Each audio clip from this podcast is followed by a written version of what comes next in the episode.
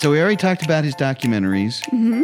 and you know, and we hinted at A Case of Blue. Yes, we have. I think this time we need to really get into it and talk about it. Really? Okay, let's do it. And I don't like the way you just keep looking at me like, you know, maybe you should be thinking about some of that retirement stuff. Oh, no. No, not at all.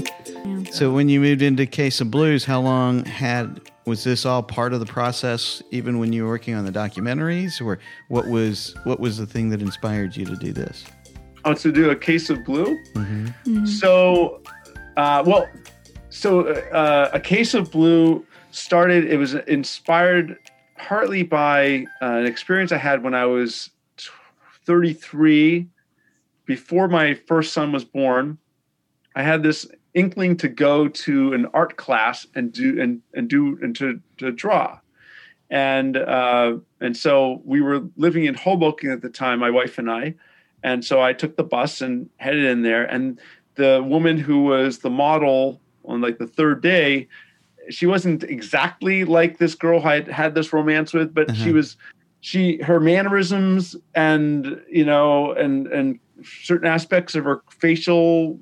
You know, it was mm-hmm. there was enough of a commonality that it kind of flipped me out, and so I you know, generally speaking, I think that the way that I create, I do self therapy is I make a movie, I make a story of something, yeah, I make a story out of it. It's a sort of way of, you know, owning it in a mm-hmm. sense. Or I like to draw too, but Deanne's the only one I use is a nude model. Oh yeah, it's all the time. That's all I ever want. That's all I'd ever want to draw. That's all I'd ever. Okay. I would never do that. I don't care who it is. I heard it's very liberating. I have not done it. I really want to find out. That's okay. That's all right. So anyway, so I wrote this into a story. And I got about halfway through the story and then I just stopped because I was like, I don't know where this story is going. So I literally, you know, left it in my folder in my computer and forgot about it. And then about close to 4 years ago now, I was at a family function in Boston, which is where I grew up. And I was talking with my mother and she was talking about things that were bothering my father at the time. And then there was the whole conversation about retirement and, you know, downsizing and who's, you know, and when we get rid of our house that you grew up in, what do you want? And I'm like, I don't want anything. I just want everything to stay the same. Right. So, you know, that was a very traumatizing conversation for me. And as I was driving back to, Ridgewood, which is where I live in New Jersey, that story that I had forgotten about from, you know, 14 years earlier at that point, suddenly manifests itself in my head. And then I was like, and now I know what to do with it. And by the time I got back to my house, I was like, and now I know what movie I'm making. Yeah. You know, and so it's great when that happens. It doesn't happen as much as I'd like it for it to. But when it happens, it's like, yep, okay. And then I wrote it in about a month. Oh, wow. I didn't tell anybody about it. It was very quiet and, you know, very protective of it. And then I did test readings of it and, you know, tested it out. And then I talked to a good friend of mine who agreed to put some money into it. And then I found Scott Rosenfeld, who produced Home Alone and Mystic Pizza, and talked him into producing it. Wow! So you know, and then I literally the next summer, the year after I started writing it, we were shooting the film, and a year after that, the film was completely done, like top to bottom and everything. Now, when we first watched the trailer, Deanne was like, oh my God, that's my soap opera. That's my soap opera guy. I was like, okay. All right, whatever. Don't make fun of me. Okay. Yes. So the main character. I watch soap operas. Okay. So the main character in your movie was in a soap opera a long time ago on NBC. And so I on that soap opera. She's got a story she's got to tell. I'm going to tell it quick. Steven Schnetzer, yes. Right? In Another World, right? Yes, absolutely. Yes. Yeah, so right. He was in the soap opera, and there was a character in that soap opera that I named my daughter's middle name after. So when I saw him pop up, I was like, oh my gosh. It was a long time ago, but yeah, right. That was my favorite soap opera. Yeah. Oh, that's great. Yeah. Yeah. He did a great job. He did a great job. Yeah. It was surreal seeing him. He is such a good person, mm-hmm. and an amazing person to work with. And you know what was really incredible with him, and I think with actors of his caliber, is the being in the moment. Mm-hmm. Being in the moment is so like it's really something when he's focused and in the moment as the character, mm-hmm. and just responses. And so every take was like the first time he'd ever gone through it. Wow. You know, we did the scene at the end, which is a little emotional. I'm not going to spoil too much, sure. but every time he did it, I would feel badly. I'm like, oh my God, I gotta put him through this again. He's like, no, it's fine. I mean, but it really is able to, he's really able to go deep into himself and bring out, where he is in that moment in a very honest way. Mm-hmm. It was just fabulous working with him. It's fabulous mm-hmm. working with all the performers. It was a really great cast. Mm-hmm. He in particular, we're still in touch, which is nice. Mm-hmm.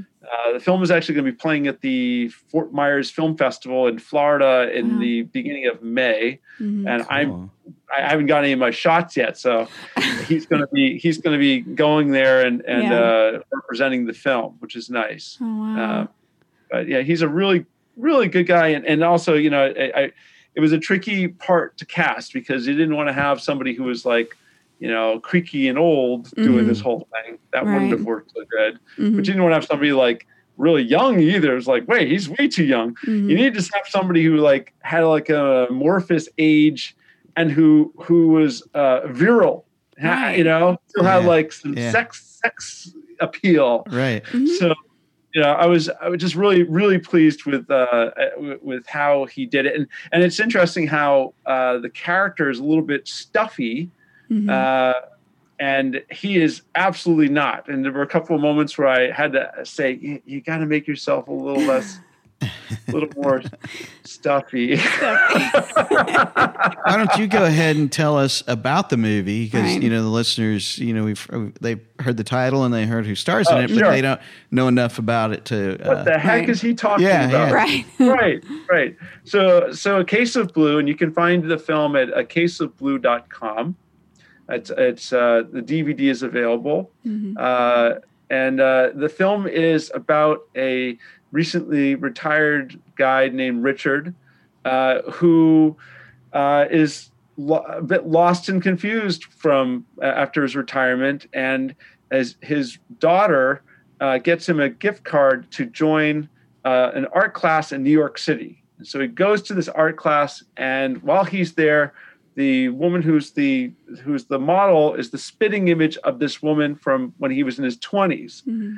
And so in some sense, he tries to escape. Now, did you have a woman in your 20s that you drew from and, to get those emotions? Or We all have one of those. Well, I mean, I think that the character of Amelia in the film is a composite of a number of different women mm-hmm. that I, had involvement with in different ways. Yeah. Mm-hmm. But certainly the way that I pictured her in my head and the way that, the woman that I cast, she brought a whole other, dimension to this character that I, that didn't come from me.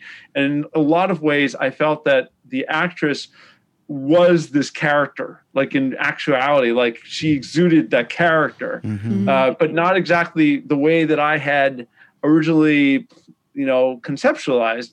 And so I had to kind of readjust myself to, what she was bringing to the film. Yeah. And I think that was, I think that worked out well. Mm-hmm. I think that she brought, some added depth and dimension to the character that I just, not having been this person, wouldn't necessarily have, you know, as opposed to somebody who's lived that kind of lifestyle. Mm-hmm. So not that she was a model per se, you know, in an art school, but certainly that kind of a bohemian existence. Yeah, I was going to say, so, she had that kind of that freestyle spirit of living. So it was, you know, so it was a amalgamation of a number of different, and including, oh dear, what's the name? I have to, it's eluding me at this moment. But there was a muse of Picasso, and a woman who was Picasso's muse from the early 1940s, who then became an artist in her own right. Yeah, and there's a very famous. I do remember the story, but I can't remember. There's a very famous photo of her marching on the beach with Picasso holding an umbrella, like following after her, which I found was a very inspiring image. Yeah. Mm-hmm. So, you know, that was inspiring, but I also, what I tried to do was to tap into, you know, my feelings that I was experiencing from when I was in my 20s. And so one artist who had a really big impact on me before I met my wife, when I was in film school and feeling, you know, kind of lost and, in a romantic way anyway, was Joni Mitchell. Her music really spoke to me. Mm-hmm. And so as I was writing the script, I listened to her first 5 albums, you know, on rotation, just to keep me in that mood. And so there's a whole layer of the film that is an homage to her and to her work and to her characters. You know, I don't know how acquainted you are with her albums and such, but if you go through the movie, like every other scene is a reference to something from one of her songs. Oh, yeah, cool. I'll have to watch it again and be looking for that. Yeah, so there's like different layers to this that... I could see her apartment, Joni Mitchell living in that apartment. I could see that, you know, for sure. Oh, yeah, for sure. Yeah. Personality to her apartment. Oh, yes, yes. And interestingly enough, that apartment was not in New York City. Really? The interior of the apartment was in Montclair, New Jersey, because I scoured Airbnb advertisements for different places, and there was nothing in New York City that fit what I was looking for, nor large enough to deal with the fact that, you know, when you're shooting it, I had I think it was a 25-person crew. Oh, wow. Right. So it's like, where are you putting all these people while you're shooting? Yeah. Mm-hmm. You know, so it was and it just turned out that this one Airbnb was owned by an artist, and so she had like paintings and stuff on the walls, and so there was already a bohemian feel to her apartment already. Oh, awesome. And so you know, we made some adjustments to it, but it fit very nicely. And you know, and then there was a lower floor where the crew was situated when they were not, you know, working on the set, and so that was actually a very magical shoot. That was one of those days where it's, you know, where I'm sure, Stevie, you've experienced this, where it's like everything kind of works. And you get, every once in a while, those days will be like, wow. And then the other days where it's like, oh my God. Those are my favorite scenes. I think when you do that, you know, like usually for us, I shoot with multiple cameras so that I let them kind of go when we do the first, and most of them are kind of the longer shots. And, and I let them go as far as they can from script. And it's when you do that, and all of a sudden you just feel like you're the person in the room listening to them talk in real life. That's just like, you know, like I'll see the guys in the room. They're like, they don't know what to say. You know, the crew, they just have that moment of, oh my God, you know, we can't. Yeah, I know. When you get really good performers, they really, it's funny. I remember, like, there was some point or other where the two actors were talking to each other, and I just sort of like, oh, what are they saying? And then I realized, oh wait, that's the script. but it seemed like so like natural, like, mm-hmm. you know, they it's incredible how a good actor can, it really, you know, directing really is 70% the actors. Sure, yeah. Because they, you know, you can adjust good actors and say, well, try it this way, and you know, mm-hmm. and this and that. But if you get a bad actor, doesn't you can be the best director in the world, and you're out of luck. Wow. You know? Not just that, but I've experienced where I have an actor that I wouldn't call them bad, but they weren't maybe as good as the rest of the ones were. Mm-hmm. And you could see the performance of the other ones come down a little bit mm-hmm. too, you know, because mm-hmm. It just, you know, what was going on in the room. But mm-hmm. Yeah. There's a lot of so much of it has to do with chemistry and energy and mm-hmm. you know and the bouncing off of energy between performers, and when there's something lacking there, it's sort of like like a hole in the balloon, you know. So yeah, casting's really like so important mm-hmm. to get that correct, and we had a terrific. Casting company in New York City that they just did a fabulous job and brought us most of the performers in the film. So what do you want people to walk away from this movie feeling and thinking after they see it for the first time in a theater or on, you know, wherever they might rent it or see it? Right. You know, it's a life-affirming film. Mm. It will, well, you know, I'm saying this. I mean, what was your experience? How'd you feel? How'd you feel at the end of it? Go ahead. No, that's okay. Go ahead. No, I hope, happiness, joy. Yeah. Yeah. We're 9 years apart. So yes, we are. I would think that I would have never felt this way. Mm-hmm. Until only recently, you know, my dad just celebrated his 80th birthday. Mm-hmm. We just got 2 new granddaughters, and when I sat down and I thought, "Oh man, I gotta stay alive until they're like in their 20s." Yeah, and then I started doing the math, and I was like, "Oh my God, I'll be like 85," you know. And then I started thinking about you know, getting old and what I might need to plan and do. I never thought really about it before. And I mean, I think about it, but I don't. It doesn't scare me. So, I mean, I like the little girl that played the granddaughter. She was adorable, and it made me think of our granddaughters and them growing up and, you know, talking to us like that and, you know. And it's, you know, and Grandpa. And, you know, without talking too much about the movie, but just the way you have to think. You know, I think that he kind of thought like a typical male might, that, you know, you think about your youth and you're trying to recapture your youth and different things about your youth because you don't want it to escape, you know. But then... Yeah. Then you can realize that, you know, if you embrace where you are, life is really beautiful. Exactly. Yeah. Yeah. I love the word. That's right. Mm-hmm. So it worked. It did work. It did. I identify also with the daughter, with my parents. So I totally identify, I mean, very recently identify with the daughter because, you know, I partly wish my parents would go into a retirement home. Yeah. But they're in an apartment complex. Especially to get them set up so they don't move in here. Yeah. That's what I was thinking. No. I just, you know, you worry about their safety and you worry about them falling down and things like that.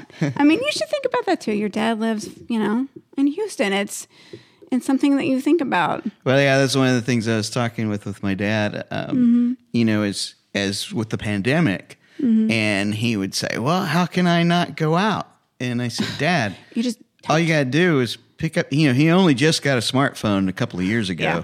And I said, Dad, you just go on there and you hit the thing and they'll just bring you food, you know, and groceries to you. And that's how groceries, food, takeout, whatever, you know, and And it's easy. Trying to convince them to stay home. But my dad still takes his water bill to the water bill place and gives it to them, you know, so that's...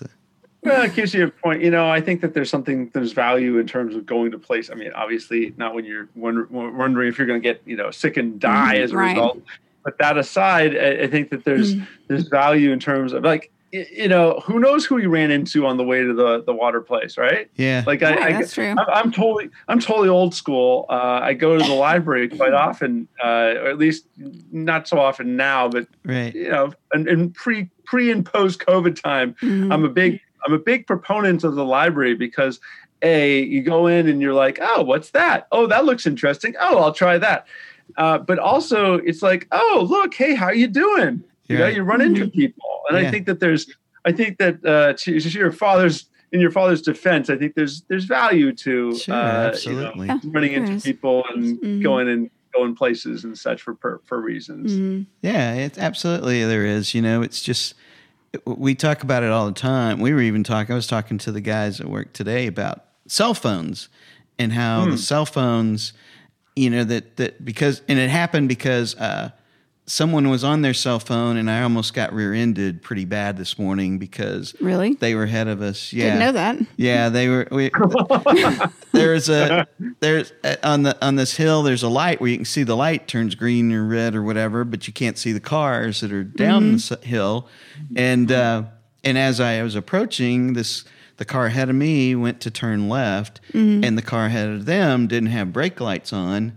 But I noticed myself getting closer and closer and closer to them, and the light had already been green for 4 or 5 seconds, and then I went to slam on my brakes, but I looked behind me, and this person was coming faster than I was, and I knew that they were going to hit me if I didn't, you know, pull over into the next lane, and I got over to the turning lane, and they slammed on their brakes like just before they hit the truck, which would have creamed me. Gosh. But wow. And it was all because the person in the Porsche ahead of them was on their cell phone, you know. And so we talked about how people with their cell phones today feel like when we were younger and didn't have cell phones, you just didn't get a call till you got to work or home that night, and even know if there was. But now we feel the responsibility of answering it right away because people know we have it. You know, there was a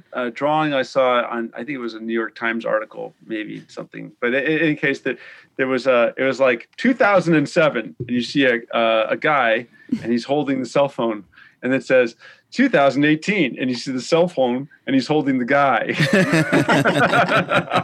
I thought that was very apropos. And you know, and in terms of the film, the film is secretly a time travel movie. Not really, but you know, sort of a ghost story / time travel movie without being on the nose about either of those things. But if you notice, there's very little in terms of cell phone usage or things that are contemporary for technology. You know, and I try to emphasize architecture and places that were, you know, have been around for the last 50 years or so. Very cool. Yeah. So I think that there's value in terms of those things, and I go back and forth all the time about this technology, and you know, I think that, I mean, without the technology that we have right now, we wouldn't be able to look at each other and talk, and you know, so it's always a double-edged sword. It's always about how you use it, but you know, I think that this period of COVID has made certainly myself lean more heavily on the technology than I would prefer. And you know, it's a little on the synthetic side as opposed to just seeing people in real life and you know, going to the movies and hanging out with people and going out to the restaurant and doing all those things. Where, you know, now we had my family's Jewish. We had Passover over the weekend, and you know, and it was very nice. And and there's value in there as that as well, because I, you know, got to record Passover. And I have that for posterity. But you know, and it's not. There's nothing that compares to sitting around the table and doing it. You know, that these things are they're substitutes. It's kind of. Why we started this podcast too, and some of what you were talking about from your documentary on fatherhood is so many things get forgotten because mm-hmm. And that was part of my talk this morning was with the guys was that, you know, there was a time in your life only maybe 25% of your life did cell phones not exist and you were too young to even care about it. Whereas now it's just such a part of your life or for mm-hmm. us, it wasn't always. And the same thing with grandparenting is that it evolves, it changes. And in mm-hmm. order to be good grandparents, you know, you have to learn some things. And just like with your fatherhood movie, you probably learned that people have to learn how to be better fathers today, whereas it seems like, I don't know, I wasn't a dad in the 50s or any of those other decades, but they just did it. You know, you had a kid and you did the best you could, and that's what happened. There wasn't necessarily books or people telling you how to be better blogs at it. Or anything like that. Well, but there was also, I don't want to go too much in the weeds about this because, you know, but there was...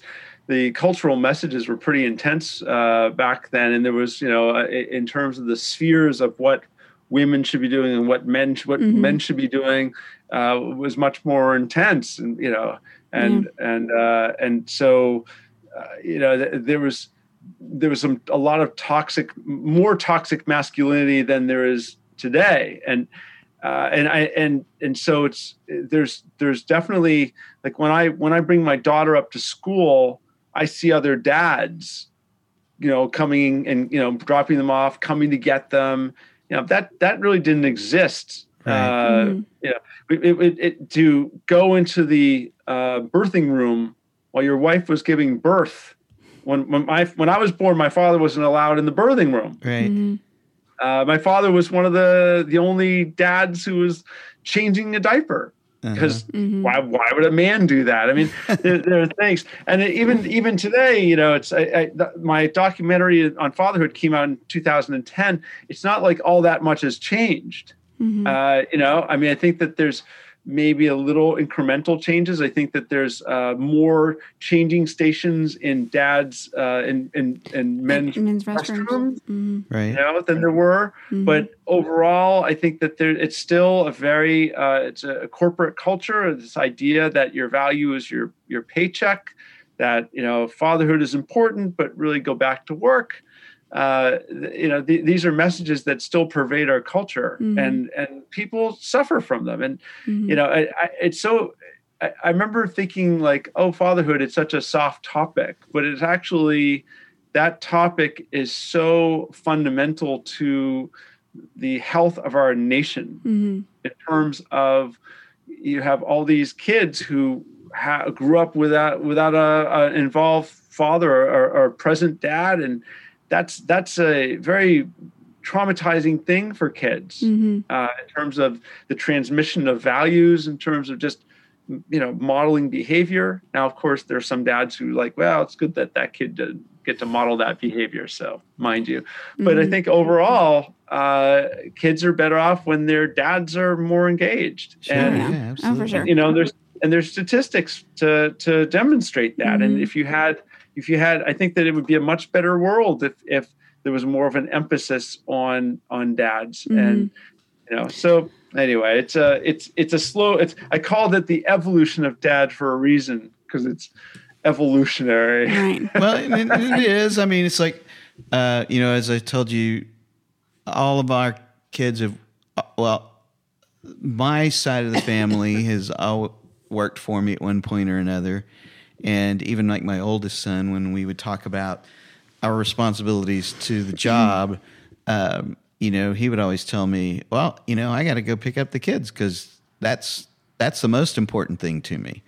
And I would be like, okay, but that means I'm stuck doing the work, you know? And so it was just that kind of, where's the balance? And, you know, of course, then as their dad... Then I start to say, well, what do you mean? I was around as much as I possibly could. And you start to feel a little guilty because are you saying I wasn't around enough, or what, you know, what's the deal? And yeah, you know, and they'll tell me things evolve. We don't like to work as much as you do. Well, I don't want to work that much. I was just going to say, I work in an education field and have for about 10 years. 10 years, uh-huh. About 10 years. Sure. So I've seen an evolution of fathers in being involved in like the schooling and the picking up and the attending Donuts for Dads and like where I am currently now. There is a mixed bag of when their children are dropped off. There are a lot of fathers that are doing the dropping off that are vested in what we are doing with their children. So it's. That part's encouraging to see that. So, because I work in the field with primarily with children with autism. So, so I see that every day, and it's encouraging to see how involved they are and how much they want to have their children successful. And there's a lot of contributing factors. I think divorce has a lot to do with it. Oh, yeah, we see that because, for sure. You know, a parent doesn't want to be left out of their child's life, so they have to. Oh, yeah. It's interesting. Mm-hmm. Yeah, yeah. The in terms of, like, who really experienced this movie the most intensely.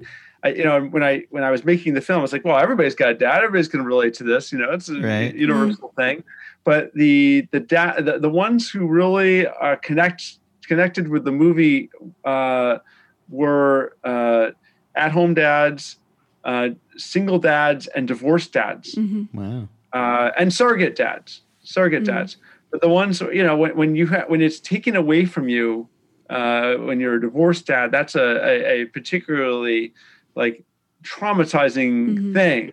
And so it's an interesting sort of comment about, you know, how people don't realize how much what they have until it's taken away from them. And then they're like, oh my God, I was taking this for granted. And I think that, you know, there's the old cliche of, you know, I should have spent more time with my family, you know, the old man on the deathbed saying this. And unfortunately that happens more often than it should. Uh-huh.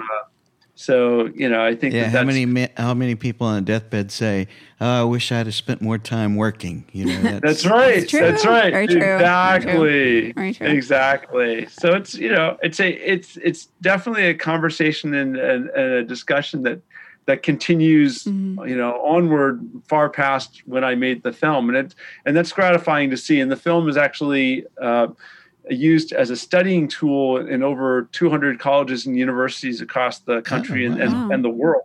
Very cool. So, you know, it's nice to know that people are being exposed to that and that they, you know, it gives them an opportunity to, you know, then talk with their significant other. I mean, one of the things I sort of impress upon people in the film is go and talk to your significant other before the child arrives about like who does what when the kid arrives. Yeah. Because more often than not, parents, you know, fall into the gender stereotypes. And then there's problems as a result of that. Yeah. It's like Ray Romano used to do a bit that he talked about when he first got married and moved in with his wife, and she said, which side of the bed you want to sleep on? And you don't really think about it in that instant that's the side I'm going to sleep on for the rest of my life. You know, so it's the same thing, you know, with childcare. It's how are you going to be involved? And, and what we did, you know, with our kids is we tried to continuously be. And another reason why we do this, so we could learn more about grandparenting, and they let us watch the kids and spend time with them because we want that bond that the kids feel like they could come over here anytime they needed to or wanted to. Not that they have to go run off with a friend if they feel like they need to get out of their parents' house, but that they could come over here and have a safe place too. And, you know, but that's... so it's kind of like what you said, you know, it's, you've got to talk about those roles, and we try to talk to the kids about how we want to be involved in the grandkids' lives and how we want to do what we can to help, whether it's if we got to go pick them up from daycare or things like that, you know, we want to be there and how we can help. And it's like you said also in the movie you watch where he goes back to art school You know, we've seen that in our parents too, where they take up different, like her parents are. Yeah, my parents both took up painting. Painting, puzzles. Oh, my mother's done that, and, really? And it's been a really wonderful thing for her. My dad, really wonderful. That's really, yeah, I really like that. My dad for a while would get puzzles, and then assemble the puzzles, and then put them in a frame. And we started to run out of wall space. and then he started giving them to us. Yeah, because he started giving them to us for Christmas and just randomly. There's just not enough room in the garage for me. Really? But that's really funny. But it is, you know, we really enjoyed the movie. We've kept you. Great. This actually is going to have to be a two-parter now because we've kept you a long time. Yeah, we did. But that'll be great. You know? The whole cast did a great job. I just love the whole cast, the chemistry and the relationship between everyone. It was very moving, and I appreciate your work. So thank you very much. You're welcome. Appreciate you saying that. That means Absolutely. A lot to me. It really does. So where can we go to buy the movie, and where do we look for the others? Go to acaseofblue.com. Mm-hmm. Okay. To you can get the DVD and the Blu-ray are available for purchase there. Right. I think it's a great movie also for all different ages. Yeah. It hits all the different ages. So I think that's great. It's just, yeah. Anyway, I could go on and on, but I'll stop. You working on another one? You know, it took a lot out of me, and that's always the question of like, what am I doing next? And I have a whole bunch of different ideas, and you know, this is when you're making, as you know, independent film is a boulder uphill, and so I think that I'm still, you know, it's in terms of getting the film out there into the world properly, and particularly with COVID, you know, it's been a lot. So, you know, then it's a question of, okay, well, what's the new mountain that you're going to climb? And you look at this and you're like, oh, that'd be a good idea. Whoa, dude, that's a big mountain. Oh, that'd be a cool idea. Oh my God, look at that mountain. You know, I think I think I'm still in a process of catching my wind a little bit. Mm-hmm. And then I will certainly, undoubtedly there will be new mountains to climb. Mm-hmm. But right now I think there's some smaller projects that in the short term, that I'll probably be focusing on, and then I'll be driving home one day from Boston, and some other idea will suddenly percolate, and all of a sudden, you know, it has to. These kind of things, you know, I don't know if this is exactly how it works with you, Stevie, but for me, it has to kind of be something from within that emerges. I don't work well with like, oh, I want to make a movie about X. And it's going to make a lot of money because of that. It has to kind of come from within me to want to really have the stamina to push it on a daily basis for, you know, 4 years. You got to really want to make it. It can't be like, yeah, you know, I think I'll do it. Yeah, you know. It's got to be like, I've got to make this movie. Right. And that was certainly with A Case of Blue, was a very powerful drive to get this movie done. And so I'll certainly get there, and I have some thoughts and ideas and such, and perhaps one of those will go whoop. But you know, until then I'm still working emotionally through. I still like to be in Case of Blue Land. If there's a Facebook page that you can visit. I think it's ACOB Feature Film. It's facebook.com/ACOB Feature Film. They wouldn't let me do A Case of Blue for whatever reason. And there's a medley of some of the music from the film that you can listen to. Oh, cool. Oh, I think I saw that. Music, yeah. The music was it was done by a collaborator, a guy who I've worked with for over 10 years. And we've, you know, and so the idea was to create a graduate, the Graduate kind of soundtrack, you know, like Simon Garfunkel did. Right. Graduate. I read that. Yeah.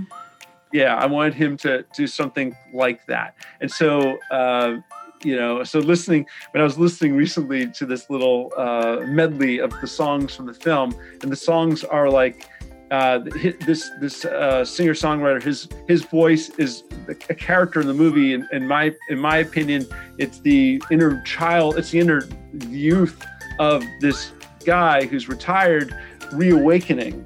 Mm-hmm. So it's not just songs stuck in the movie. It's there's a thematic and character-based aspect to it. Mm-hmm. But when I listen to it, I kind of like go, I get like washed over, back in Case of Blue Land. Well, Dana, thank you so much for joining us and allowing us to visit about the Case of Blue. You need to check it out. It's a great film. We really enjoyed it ourselves. Yeah. We give it the Being Grandparents 4-star, 5-star. 5-star. Yeah, yes. 5-star. For us, definitely. Who needs 4-star? Who needs 4? We got 5. Yeah. And so thanks again, Dana. It was great. It was great to talk to you. Thank you. Great talking with you, too. And thanks, everybody, for hanging out with us. Bye.